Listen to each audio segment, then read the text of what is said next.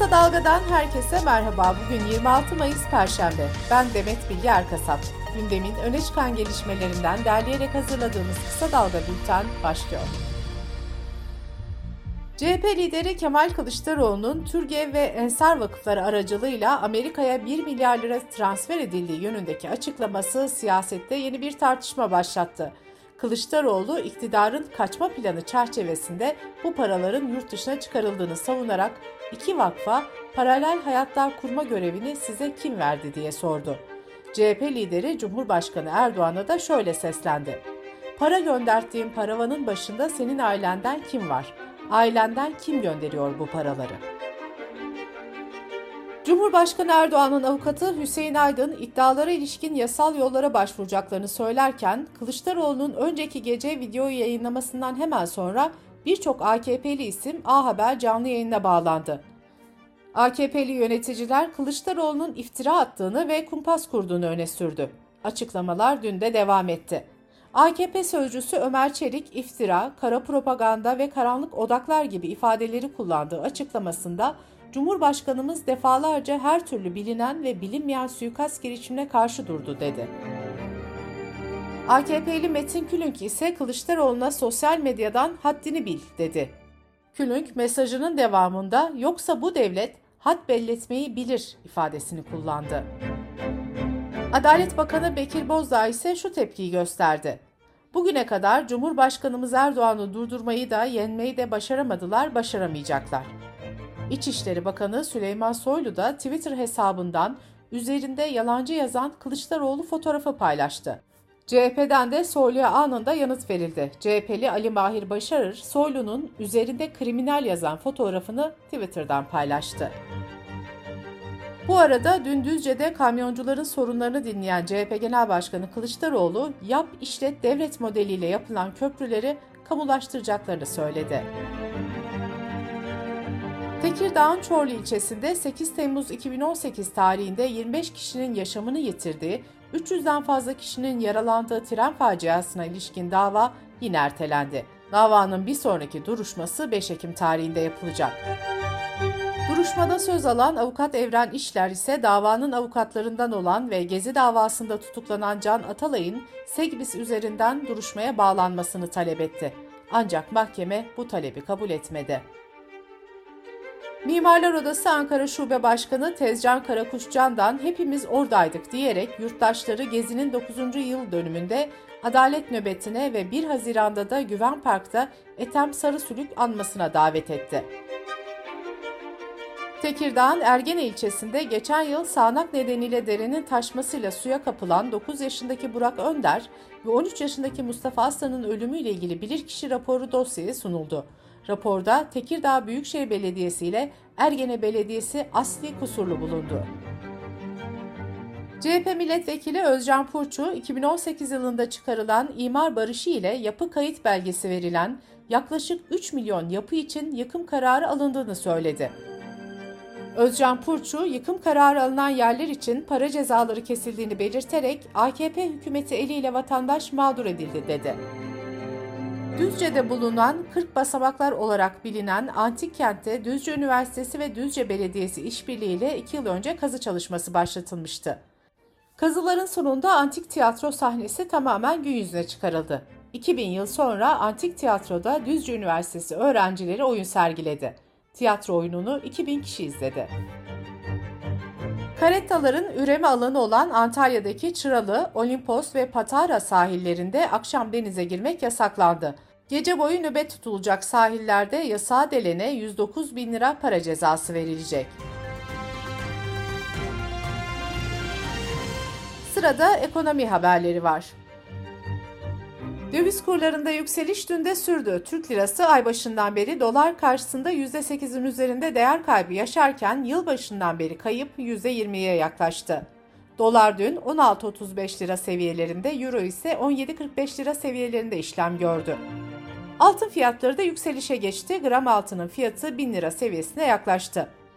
Tablo böyleyken Merkez Bankası bugün faiz kararını açıklayacak. Reuters'ın anketine katılan 15 ekonomist, artan enflasyona rağmen Merkez Bankası'nın faizi %14 seviyesinde sabit bırakacağını öngörmüştü. Merkez Bankası geçen yıl politika faizini Eylül, Ekim, Kasım ve Aralık aylarında 500 bas puan indirerek %19 seviyesinden %14 seviyesine çekmişti. Yılın ilk 4 ayında faizde bir değişiklik yapılmamıştı. Çevre, Şehircilik ve İklim Değişikliği Bakanı Murat Kurum, yüksek kira fiyatları ile ilgili düzenlemeyi bir hafta 10 gün içinde tamamlayacaklarını söyledi. Bakan Kurum, düzenlemenin Cumhurbaşkanı Erdoğan tarafından açıklanacağını belirtti. Kurum, kira artış oranının enflasyonun üzerinde olmayacağını belirterek düzenlemede bunlarla ilgili de çalışacağız dedi. Düğün sezonunun başlamasıyla birlikte bu yıl 1 milyona yakın çiftin dünya evine girmesi bekleniyor. Sadece mobilya, beyaz eşya ve kiralık ev için ayrılması gereken bütçe ortalama 120 bin liraya ulaştı. Dünya Gazetesi'nden Leyla İlhan'ın haberine göre mobilya ve beyaz eşya sektörü temsilcileri kredi kartı taksit oranlarının 24 aya kadar çıkarılmasını istiyor. Sektörde faaliyet gösteren bazı derneklerin de harekete geçerek taksit artırımı için BDDK'ya başvurularını yaptığı belirtiliyor. CHP milletvekili Ulaş Karasu, yabancı kişilere konut satışının 2 yıl süreyle durdurulması için meclise kanun teklifi verdi. Karasu'nun kanun teklifinde Türkiye'nin son 2 yılda dünya genelinde konut fiyatlarının en fazla arttığı ülke konumuna geldiği vurgulandı. Dış politika ve dünyadan gelişmelerle kısa dalga bültene devam ediyoruz. Dışişleri Bakanı Mevlüt Çavuşoğlu önceki gün Filistin'i ziyaret ettikten sonra dün İsrail Dışişleri Bakanı ile bir araya geldi. İki bakanın ortak basın toplantısında ekonomik normalleşme sinyali verildi, sivil havacılıkla ilgili görüşmelerin yeniden başlatılacağı açıklandı. Çavuşoğlu'nun İsrail ziyareti dönemin Dışişleri Bakanı Ali Babacan'ın 2007 yılındaki ziyaretinin ardından ilk olma özelliği taşıyor. Amerika'da Teksas'ın güneyinde bir ilkokulda silahlı bir kişi tarafından düzenlenen saldırıda en az 19 öğrenci ve 2 öğretmen hayatını kaybetti. Teksas valisi şüphelinin kimliğini 18 yaşındaki Salvador Ramos olarak açıkladı. Teksas valisi şüphelinin olaya müdahale eden polisler tarafından öldürüldüğünü bildirdi. Saldırıdan yaklaşık 4 saat sonra Beyaz Saray'da kameraların karşısına geçen ABD Başkanı Joe Biden, bu durumdan bıkıp usandığını belirterek halkını silah lobisine karşı durmaya çağırdı.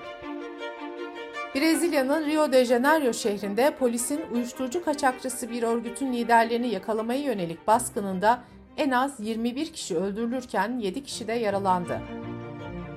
İtalya'nın Torino kentinde düzenlenen Eurovision şarkı yarışmasının ardından oylarda usulsüzlük yapıldığı ortaya çıktı. 6 ülkenin ikinci yarı finalde birbirleriyle puan alışverişinde bulundukları tespit edildi. Bu 6 ülkenin Azerbaycan, Gürcistan, Romanya, Polonya, Karadağ ve San Marino oldukları belirtildi. Yarışmayı Ukrayna kazanmıştı. Birleşik Arap Emirlikleri, Çek Cumhuriyeti ve Slovenya'da ilk kez maymun çiçeği virüsü vakaları tespit edildi. Daha önce Avrupa, Avustralya ve Amerika kıtalarında toplamda 18 ülkede daha vakalar bildirilmişti. Bu sayının daha da artması bekleniyor. Uzmanlar virüsün genel nüfusa yayılma riskinin ise düşük olduğunu söylüyor. Bu arada Sağlık Bakanı Fahrettin Koca dün yaptığı açıklamada Türkiye'de virüsün görülmediğini tekrarladı.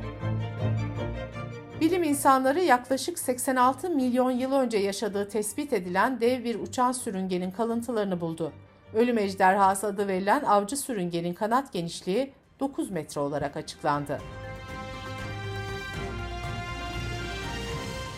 Bültenimizi kısa dalgadan bir öneriyle bitiriyoruz.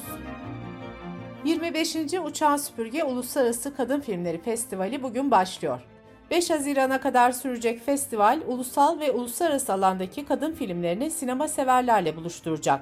Program direktörü Nil Kural, festivale dair tüm detayları Mühtan Sağlam anlattı. Mühtan Sağlam'ın podcastini kısa dalga.net adresimizden ve podcast platformlarından dinleyebilirsiniz. Gözünüz kulağınız bizde olsun. Kısa Dalga Medya.